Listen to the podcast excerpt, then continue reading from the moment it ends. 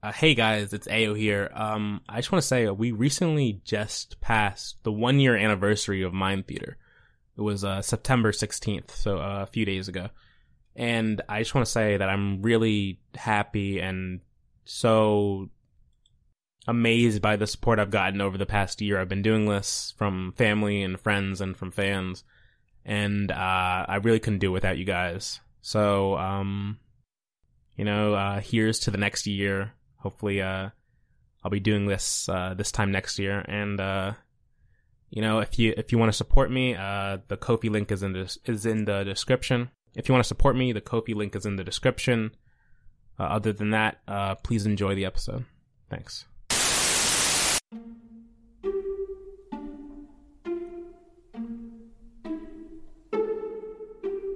Humans have a knack for telling stories. It's at the heart of almost all of our modern entertainment. From TV to movies to books to comics, storytelling is a language we are hardwired to understand, and it's something whose intrinsic styles, forms, and approaches can differ greatly from medium to medium. And I think one of the most powerful forums for telling dramatic stories, one that's often overlooked, is the audio drama an extension of its predecessor, the radio play, which invites its audience not to look, but to listen.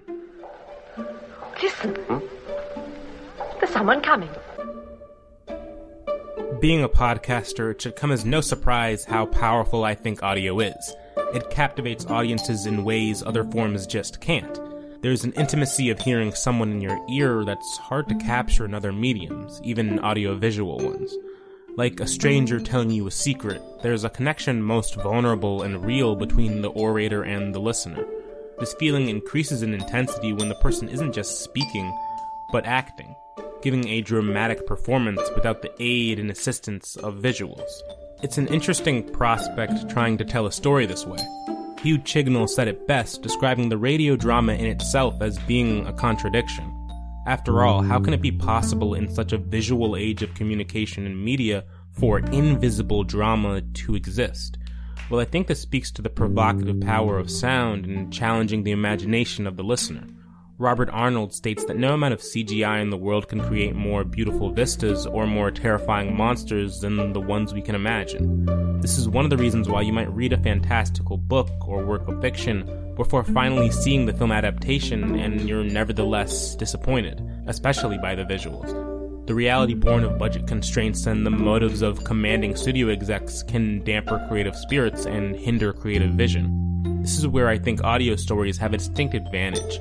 They aren't beholden to the constraints of other mediums, and as a result, they can operate in an inherently more artistic space, with more freedom to make stories more fantastical and interesting, and most importantly, less grounded in reality.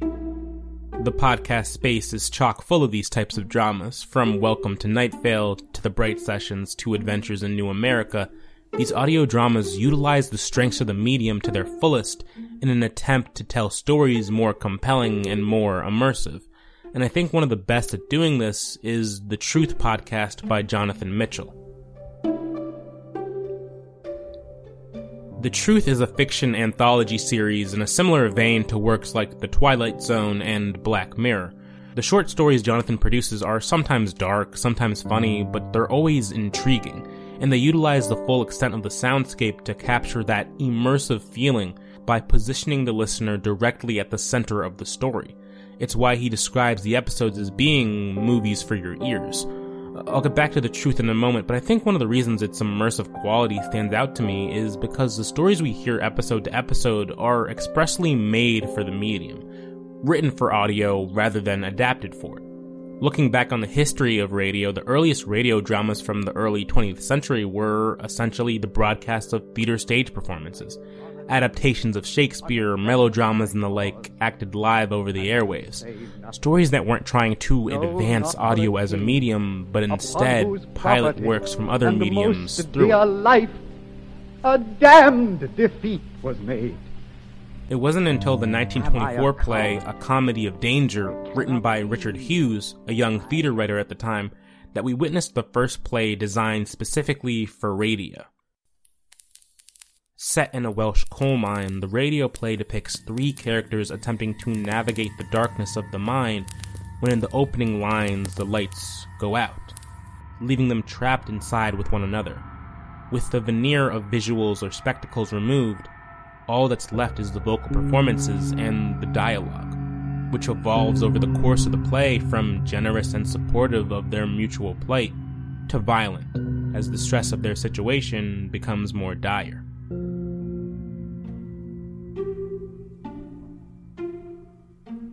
While this play is fairly simple in terms of how it uses audio to tell its story, you have to understand that radio at the time was still a young medium, radio dramas even more so. They were the result of this new, burgeoning technology determining culture. The 20s through the early 50s were the golden age of radio dramas with networks competing to hook and keep listeners. This often involved evoking the talents of Hollywood celebrities. We would see programs like Suspense starring actors from the young Frank Sinatra to Judy Garland and Gene Kelly.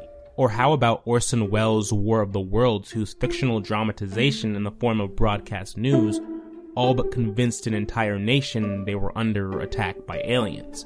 It's easy to see how powerful audio can be. It wasn't until the advent of television in the 50s that the popularity of radio dramas would begin to dwindle, a prospect that would have all but killed the medium had it not been for the podcast boom of the 21st century, breathing a second life into creative audio storytelling.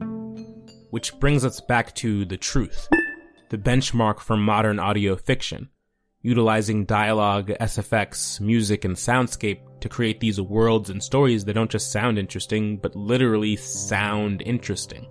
And one of my favorite episodes that demonstrates this is the episode entitled The Dark End of the Mall.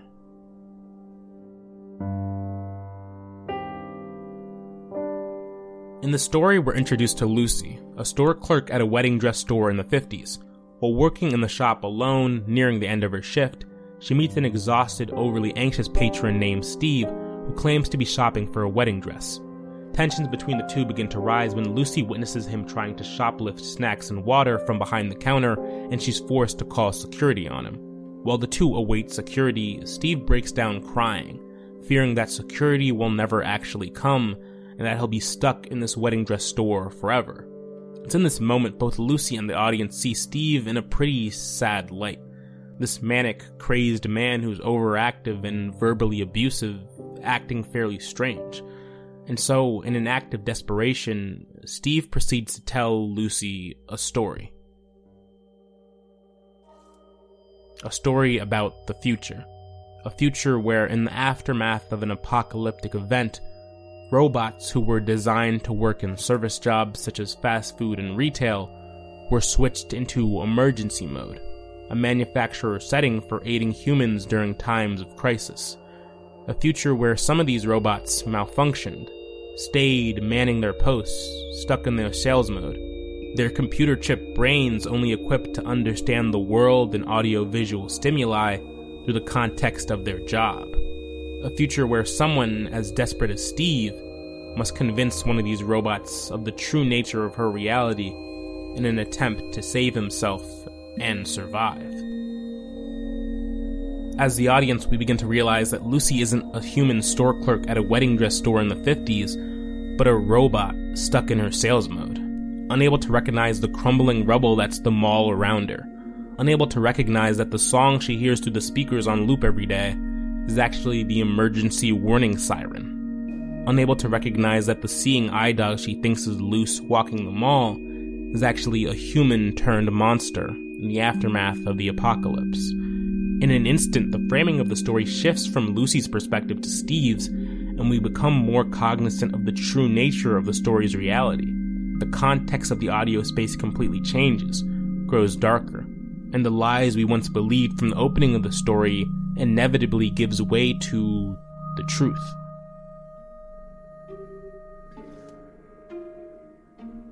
I'm reminded that these moments of authentic emotion extend outside of audio fiction as well. In a conference on audio design, Alex Blumberg talks about the study done in which a lie was transmitted through various mediums print, TV, radio. And when it came to radio, it was the medium easiest for people to detect that lie. When you can't be fooled by facial expressions or visuals, it becomes that much easier for an audience to find the truth. And our stories, whether they be real or fictional, have a knack for turning their audiences into truth seekers as well. In audio, this journey can be intensive. When you're dropped into an audio drama, you're immediately asked to navigate the space. You don't have a visual guide. You're at the whim of a voice or music or simply a sound. It's a medium not about telling you where to look, but guiding you towards how to feel. Creating the audio stimuli necessary to bring forth the visions locked within the eye's mind.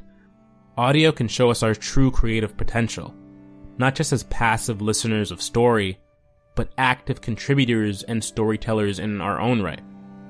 Able to create and destroy worlds. Able to imagine more than budgets or Hollywood. Able to dream bigger than even the storyteller themselves.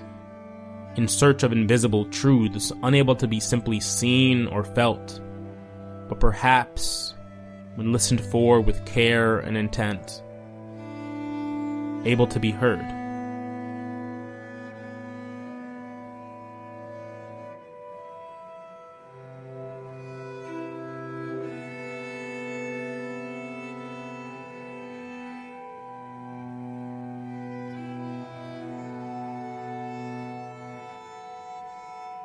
Mind Theater is produced and written by me, Ayo Akingbade, in collaboration with Muckraker Media. To subscribe, look for Mind Theater on Spotify, Apple Podcasts, or wherever you get your podcasts. For updates on the show and upcoming episodes, follow Mind Theater Pod on Twitter and Instagram. Thanks for listening. I'll catch you next time.